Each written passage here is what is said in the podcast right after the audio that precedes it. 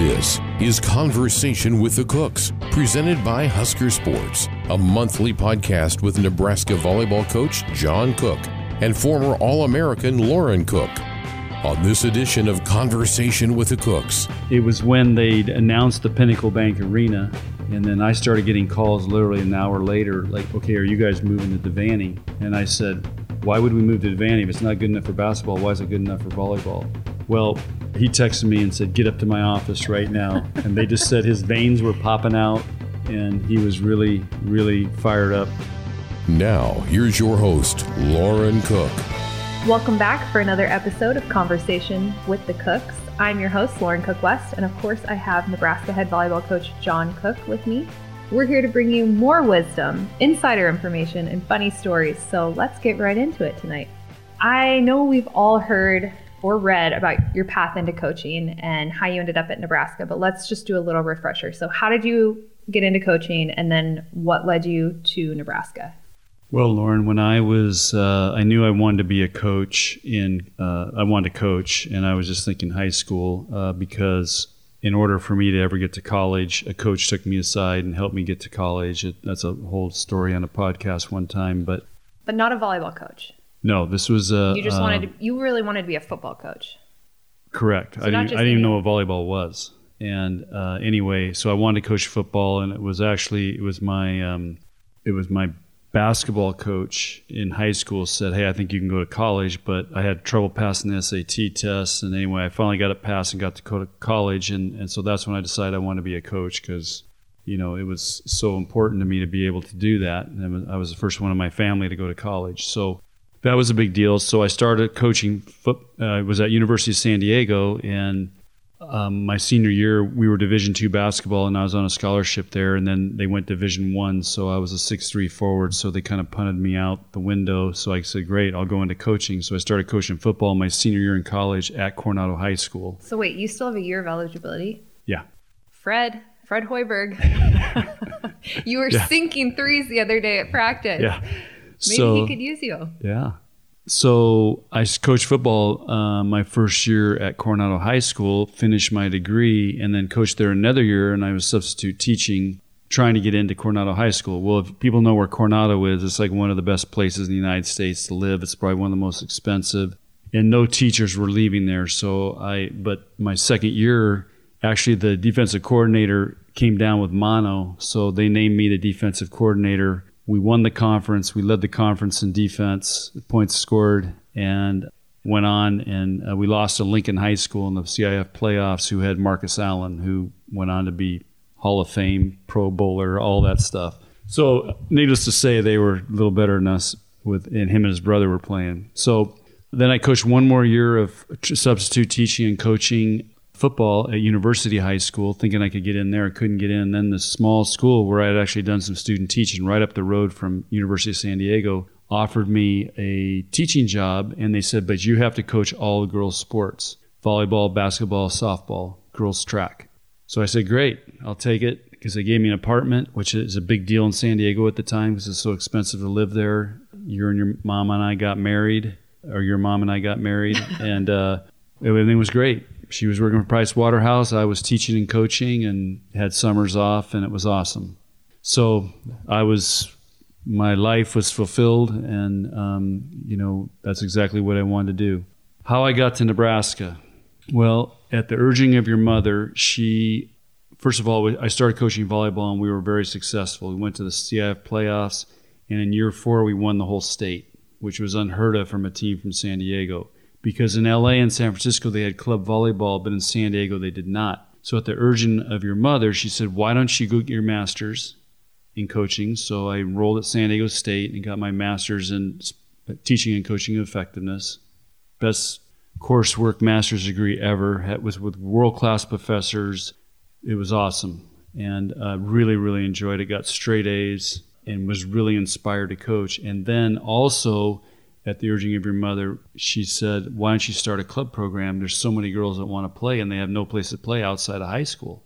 I said, Okay, so I, we'll try it. And so me and another guy started this club. Well, it had boys and girls, and it, the thing exploded the first year. In 1988, which was the second year of the club, I had 10 top 10 Division One players on this club team because it was all the best players. There was only one club in San Diego, so all the best players came to this club team. And Nebraska came out on spring break, and we were good enough to play them. So we scrimmaged against them. I met Coach Pettit. About four months later, he called me up and said, I have a coaching open. You want to come back? And at the time, your mother was uh, working for Price Waterhouse in accounting and didn't like it. So I said, why don't we why don't we go to Nebraska and you can leave your job? And so we loaded up a U-Haul and pickup truck. And Wendy had never been to Nebraska. They flew me in on an interview, and I really liked it. So we went to Nebraska. And you know, the the famous story is her first trip in her first movement into Nebraska as we drove into Ogallala that night. It was in August. It was 105. The south wind was blowing. You could smell the feedlot, and there was cockroaches everywhere. And so Wendy was not happy that we were moving to Nebraska. What what what were her exact words? She said she was crying and said, "What the hell are we doing here? Why are you bringing me here?" She's going to kill you for saying that on the podcast. But I was actually going to ask you about that story because it's such a good story. Now she loves living here, and oh, she bleeds Husker. This is, yeah. yeah, this is our home. So, all right, you've been the head coach for the Huskers for the past 20 seasons now. Did you ever think when you accepted this job back in in 99 that you were going to be here for that long? Mm, I never, I never really thought about it. I just take it year by year and, and, go from there. I mean, the only job I would ever leave Nebraska for uh, would be the USA team and and do that. Which you you got asked to. I, to I was asked. I think I've turned it down three times between the men and the women.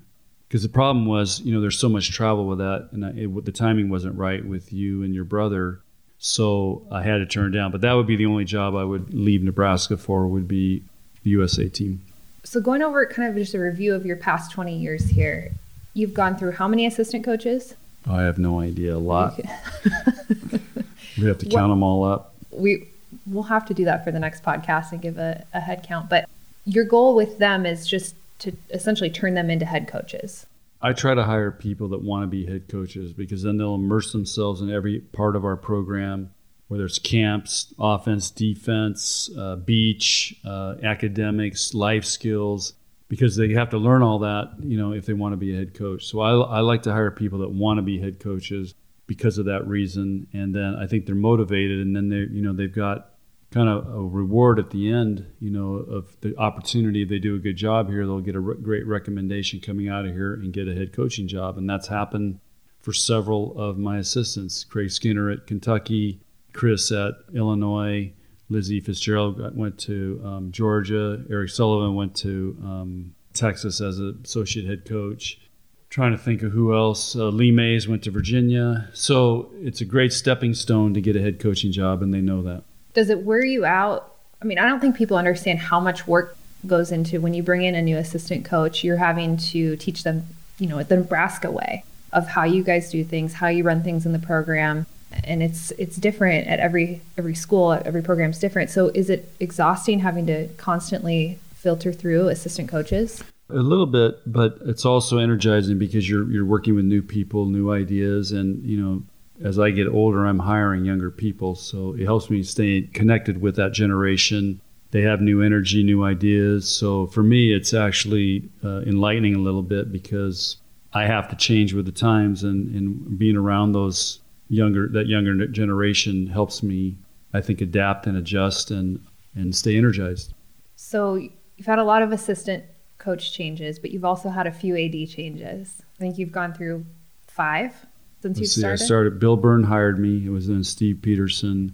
Then was there Coach Osborne in between there, Sean I, now Bill Moos. So yeah, five ADs. What's been the hardest adjustment changing ADs and, and going through different ADs or or maybe not even an adjustment, maybe some positives and negatives to what it's like having I mean it's essentially your boss, so you're changing your boss every few years. Just talk about the positives and negatives of that. Well, I, I think to simplify it, the, the, the best ads are the ones that build a relationship with the coaches. They're in it with you. You feel like they're in it with you, and I call it emotional support. You feel like they're emotionally involved they agonize over losses and celebrate with wins and, and you just know that they're like I said emotionally involved in your program and so that's that's what's to me separates the other ADs and the other big thing is the ADs I think that set themselves apart are the ones when you ask something, and I ask a lot of crazy things, and I have, you know, because we, we try to dream big. So we Give try to think out. Uh, well, the latest is this new new black court we have. I mean that that is like totally outside the boundaries of, of what to ask for. So you want ads that'll dream big. But what I like, eh, you know, I think what's most important when you ask an ad, they don't tell you no right away. They say, okay, let's see if we can find a way to make that happen and you know and i do a lot of that leg work and like with this black court i mean i went and negotiated so we could literally get two courts for the price of one and sold them on this alternate court that would sell them other courts. And now you look at all the courts everybody has so it worked out as a win-win for everybody. But some ads would say no we're not doing that. It makes no sense and so on. And so the ads would say hey let's i'm not going to say no. We'll find a way and see if we can make this happen. Those are to me those are the ones you want to be around and they're inspiring and motivating and you know, make it fun. But I will say this, you know, the AD I've probably been closest to is Coach Osborne, but everybody tells me the maddest they've ever seen him, these are his players, people who've worked for him, was at me. and it was when they announced the Pinnacle Bank Arena, they were going to build it. And then I started getting calls literally an hour later, like, okay, are you guys moving to Devaney? And I said, why would we move to Devaney? If it's not good enough for basketball, why is it good enough for volleyball? Well, he had yet to meet with me yet to tell me that they wanted to redo Devaney to make it a volleyball facility. And I said that, and he was going into a regents meeting. And anyway, the timing was terrible. So I got a call. It's, uh, he texted me and said, Get up to my office right now. and they just said his veins were popping out, and he was really, really fired up to see me. And anyway, he goes, I'm not going to make you move to Devaney, but we, we're doing all this. It's right there. You could increase your attendance. And I said, okay, coach, here's the deal. We do it. There's eight things that have to happen. He said, what are they? And we wrote them down right there. And one of them was to shrink it and make it, because we wanted to make it intimate like the Coliseum. And so we know, we had to increase women's bathrooms. I mean, it was all the things that the Coliseum was lacking, but we wanted to bring the Coliseum over there with us. And he said, okay, we can do these. So here we go. And that's, I still went screaming and dragging my feet, but, you know, it's been a great move for us. Now you and To are BFFs. Oh yeah, T, Coach T, Coach uh, Osborne and I are uh, To and I are, are buddies. So, but yeah, we bonded on that day. Another BFF of yours, the word on the street is Coach Frost. Can you confirm or deny this? yeah, Coach Frost and I go way back when he was playing pro. He would come back and work out in the Coliseum, played basketball together. We played golf together, and so we just got to know each other. And then I continued to follow his coaching career and stayed in touch. Whenever I'd see him, I'd ask him questions. He invited me to come out to Oregon and watch him train, and I followed him when he was down at UCF, US, uh, UCF, and we just stayed in touch. And he's a great guy, and love talking with him. And I think he admires our program and really our, our connection started when it was over his grandmother and his grandmother was living in north lincoln and she loved volleyball so i helped him get tickets to come to a match in the coliseum back when he, he like i said he was playing pro so he was coming back and forth so we got her into a match took great care of her got her set up and you know she was in the 80s or 90s and uh, so anyway it worked out really really well and his grandmother would watch every match and as she got older and older, she would be had to get closer and closer to the TV to hear it and see it. And so, anyway, we always just stayed in touch because of his grandmother, and so that was a special connection. Like so many stories, you know, we know hear about families and grandmothers and relatives and their connection to Nebraska volleyball that kind of pulls everything together. Has he offered you a football coaching job? No, but uh, this, for example, this spring I was in their spring meetings watching video with offense one day and then defense for the next day, and uh, you know it was like I was part of the staff. That's how they treated me. Were they asking for your opinion or advice or N- not really. I was more asking them questions, but um, it was just really interesting to see how they operate and how they do things. I learned a lot, and I'm, I'm just very appreciative that all the football coaches here that I've been here with have been great, and they accept us. They love volleyball. They respect volleyball, and I always feel super welcome. I mean, I've traveled to bowl games with co- with different teams. I get to be on the sidelines if I want. Uh, actually, with Bo, I was actually on the headsets for a game down the sidelines. So. were you really? Oh yeah. So that was that was was awesome. that? It was it was awesome. I loved it. So The most cuss words you've ever heard in your life. there were a few. it was a very stressful game too. So there was lots going on, and it was it was anyway. I just felt very privileged to be able to do that. I remember Coach Pelini was very supportive of Husker volleyball, and it seems like Coach Frost is too. Does, Yeah. does Coach Frost ever come watch video with you guys? No, or- he hasn't. He's been a little Yeah, I know he's done a pep talk. Yeah, he's done a pep talk, and he he's come. He'll he'll come to our matches for a little bit. I thought you banned him from matches because uh, what was the story, Nicklin? Yeah, Nicklin missed their first serve last year, the very first match, and Scott know, Frost she blamed she blamed it on Scott Frost standing behind there in the hallway. So, but no, um, but we talk. You know, whenever we we talk, we talk volleyball, and he talk. You know, I ask him football, he asked me about volleyball. So, no, it's it's a great relationship, and you know, it's pretty cool, and you know, it's part of being in Nebraska. That's what it's all about. And I've helped him with some things, and we go to events together, and our paths cross quite a bit. Do you think you're going to start working with Coach Hoiberg and watching video with his team? Because you used to play basketball. Yeah, I've lost my interest in basketball, but I want to go see them practice. And you know, I just we're in season right now, but eventually I'll get time to go watch them practice, see what they do. I think he's he's a really good coach.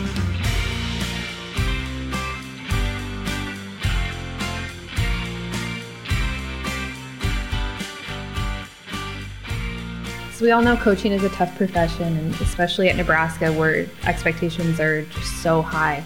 And I obviously know how much you've missed when it comes to family life, but tell everyone else how hard it's been to balance family life and then kind of your team life. Because the girls are, it's like you have 15. How, how many players do you have this year? 16, 17? We have 15? um, 16. 16 it's like you have 16 daughters and, Yeah. and then your staff is is like your family so talk to me about how hard it's been just balancing that line between you know giving 100% to your family home life and then also giving 100% to your volleyball family Yeah, well, coaching's a tough profession because of that, you know. And right now it's seven days a week, and you know it's hard to stop thinking about it. But um, I, I just, first of all, you have to have a very supportive spouse to be able to do it because you know your mom had to carry a big load a lot of times, and I have to miss a lot. But you try to make it up when um, you can. And you know, for example, I got I, I missed a couple of your state championships, but I got to be there for a couple, so it's just how it worked out. But I just remember um, when you when you guys were young, I would get home and it was bedtime for you, and so I would go read you a book. And I don't think I ever ever read the, the, the you know the kid's book because I would always fall asleep. so, and I think you'd be nudging me like, "Finish the book, finish the book."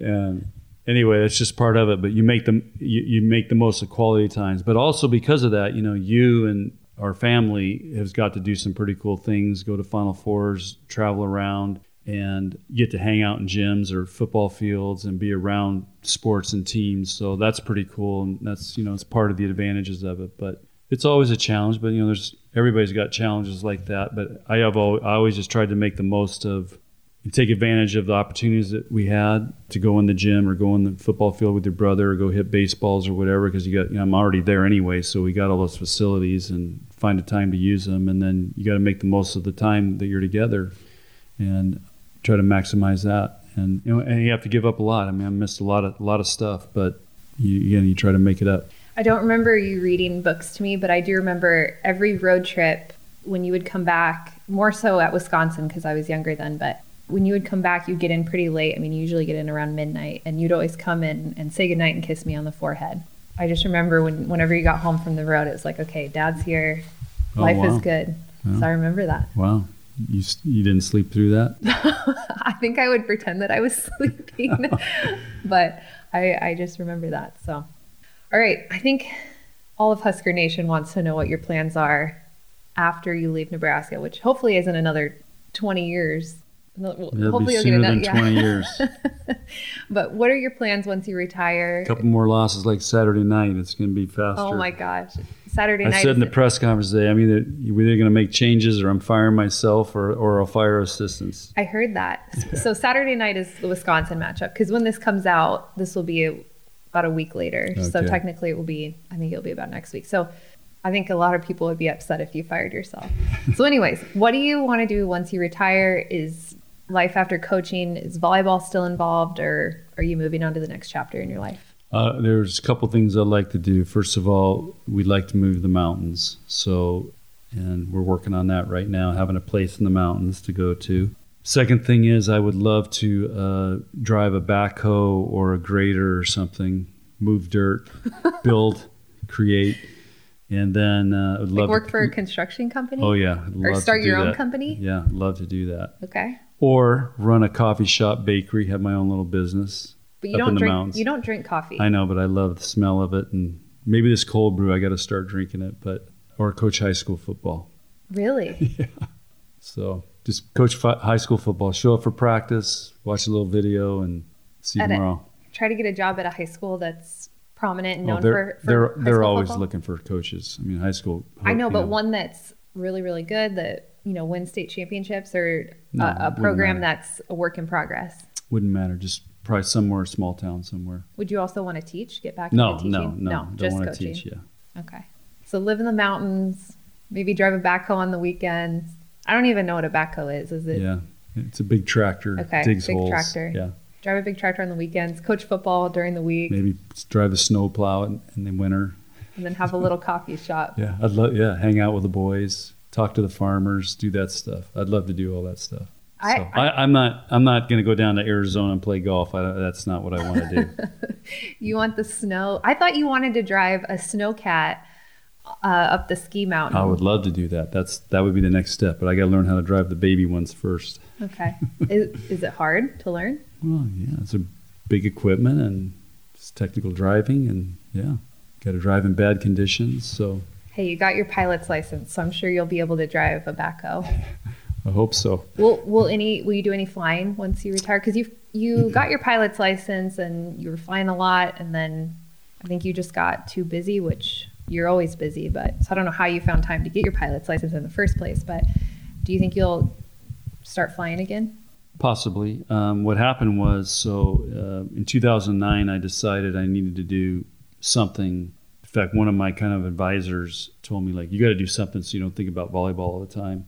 So my choices were, I, I came up with two choices: learn to play the guitar because I wanted to do something I'd never done before, and and I wanted to be coached by somebody because I was like burned out on coaching. So I wanted to be coached by somebody. Like, okay, how what do I like? How how do other people coach? And I just felt like I just hit the wall. And so I thought, okay, guitar. Somebody could coach me how to play guitar. You would be terrible at playing the guitar. or I'd been flying around a lot in, in with uh, some pilots, going around speaking and stuff. And actually, Todd Duncan, who owns Duncan Aviation, goes, "Why don't you buy into one of our planes and get your pilot's license and fly yourself?" So I thought, okay, maybe that's it. Get my pilot's license. So I started the guitar first because it was a lot less expensive. And you took guitar lessons. Oh yeah. So I, w- I found this guy. He was really good, and we started off. And after about three sessions, I'm like, no way. I this, I'm this isn't gonna work. But he was really good. I just like this is this is too hard. It's it takes too much time. My fingers hurt. And so I'm not musically inclined. So I started my pilot's license and loved it uh, except it was very stressful. Anyway, about three weeks into it, we did. Uh, I was loving it and doing great, and then we did crosswind landings one day, and I was terrified. Got out of the plane, told told my instructor, the guy was coaching me, who was who was awesome, and he really changed my perception about how to coach. And I said, I'm done. I quit. I can't do this. And and that's when he told me, he goes, you just got to trust your training. And that's why, how many times have you heard that? My players have heard that. We talked about it today in practice. You got to trust your training. And if you just focus on trusting your training, you can, you know, do tough things. So I got back in and trusted my training and got my pilot's license and then uh, was really training hard, got my instrument rating. And then we started beach volleyball and that really took a lot of time because I would do that kind of in the winter is when I could really train and then I'd fly in the spring. And so anyway, it's something you got to keep up with. You just don't hop in the plane every six months and fly somewhere. It's, I felt I mean, you need a lot of repetitions and beyond it. But anyway, that's what that's what I did, and it was a really great diversion. And and I used going around speaking and recruiting as part of my training. So like I would go to Minneapolis, Des Moines, Kansas City, Denver, and I would get take a pilot with me and do my training, go recruit, and then come back. And so it worked out pretty good. And at the time, Coach Osborne was the AD, and so people don't know this, but Coach Osborne used to fly himself around recruiting, and that's one of the reasons I decided to do this. And I've actually been to small little airports like North Platte alliance. And, and Coach Osborne's on the logbooks there showing up, and people remember him coming in. So he flew a lot, and uh, he was the one that encouraged me. And so they let me use what I normally get for expense accounts that I could apply to flying the plane. So it worked out great. Now, how, however, later all that changed and they shut all that down, and now if we fly, we have to take, we can't fly, we have to take two pilots, and it's become much more regulated. But uh, anyway, it was fun for a while there, and I was getting a lot of hours in, and, and then um, became, uh, like I said, that's not something you do unless you're practicing all the time.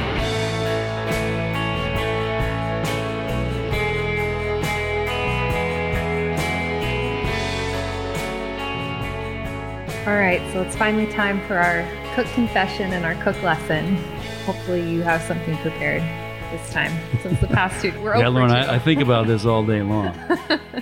All right, so my cook I just gave you a bunch of confessions. I want to coach high school football. I want to drive a grader or, or backhoe. Uh, Well, lo- I'd love to open a little coffee shop, bakery. I mean, those are some big confessions right there. Those aren't really confessions. Those are goals, things that you want to do. But here's my confession. So uh, I got caught once sneaking out in high school, and I w- I had a 9 p.m. curfew, which I now I understand why you guys did that, but I got caught once sneaking out, but it happened more than once. so, I hope your mom doesn't listen to this. so there you go. Con- putting that on Oh. the table and confessing that Oh, now. Thank you. And then thank you. my cook lesson is the great ones adjust. okay. My confession is is that either I either always have you or Lindsay pick out what I wear for matches. So I always bring that's a good Like one. the other night, I brought three things because I couldn't decide. So you, you weren't there, so Lindsay picked it out. So so if anybody doesn't like what I dress, blame it on you or Lindsay. But I, I always go and buy the shirts Yeah. to start with. So the shirts, I'm going and sourcing and finding the shirts, Yeah. and then you're just bringing it to the match and making a game time decision. Yeah. We just got we, you have new shoes for this year. Oh, I know. I'm, some new I'm shirts, new decked out. pants. Yeah.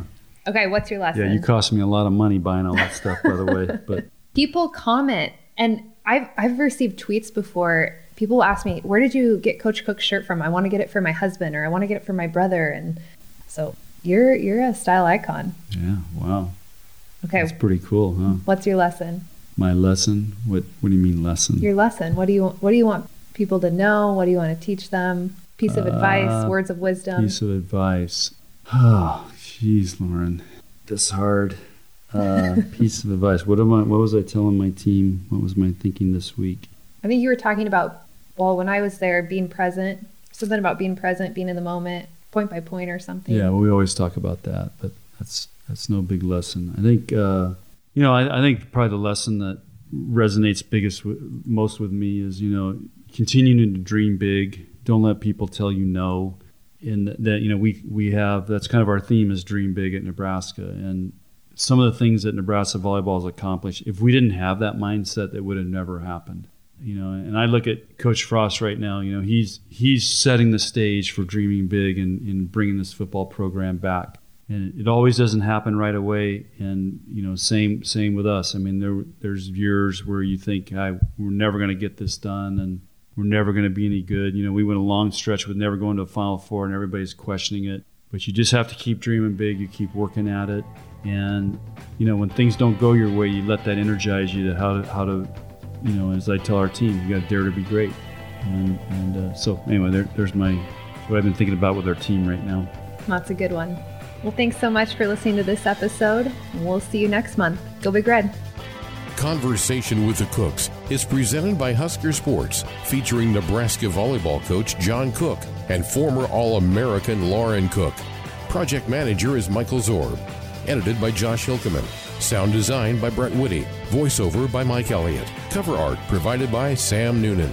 To find other Husker Sports podcasts, subscribe to the Husker Sports Network wherever you listen to podcasts, or listen and find out more at huskers.com slash podcasts.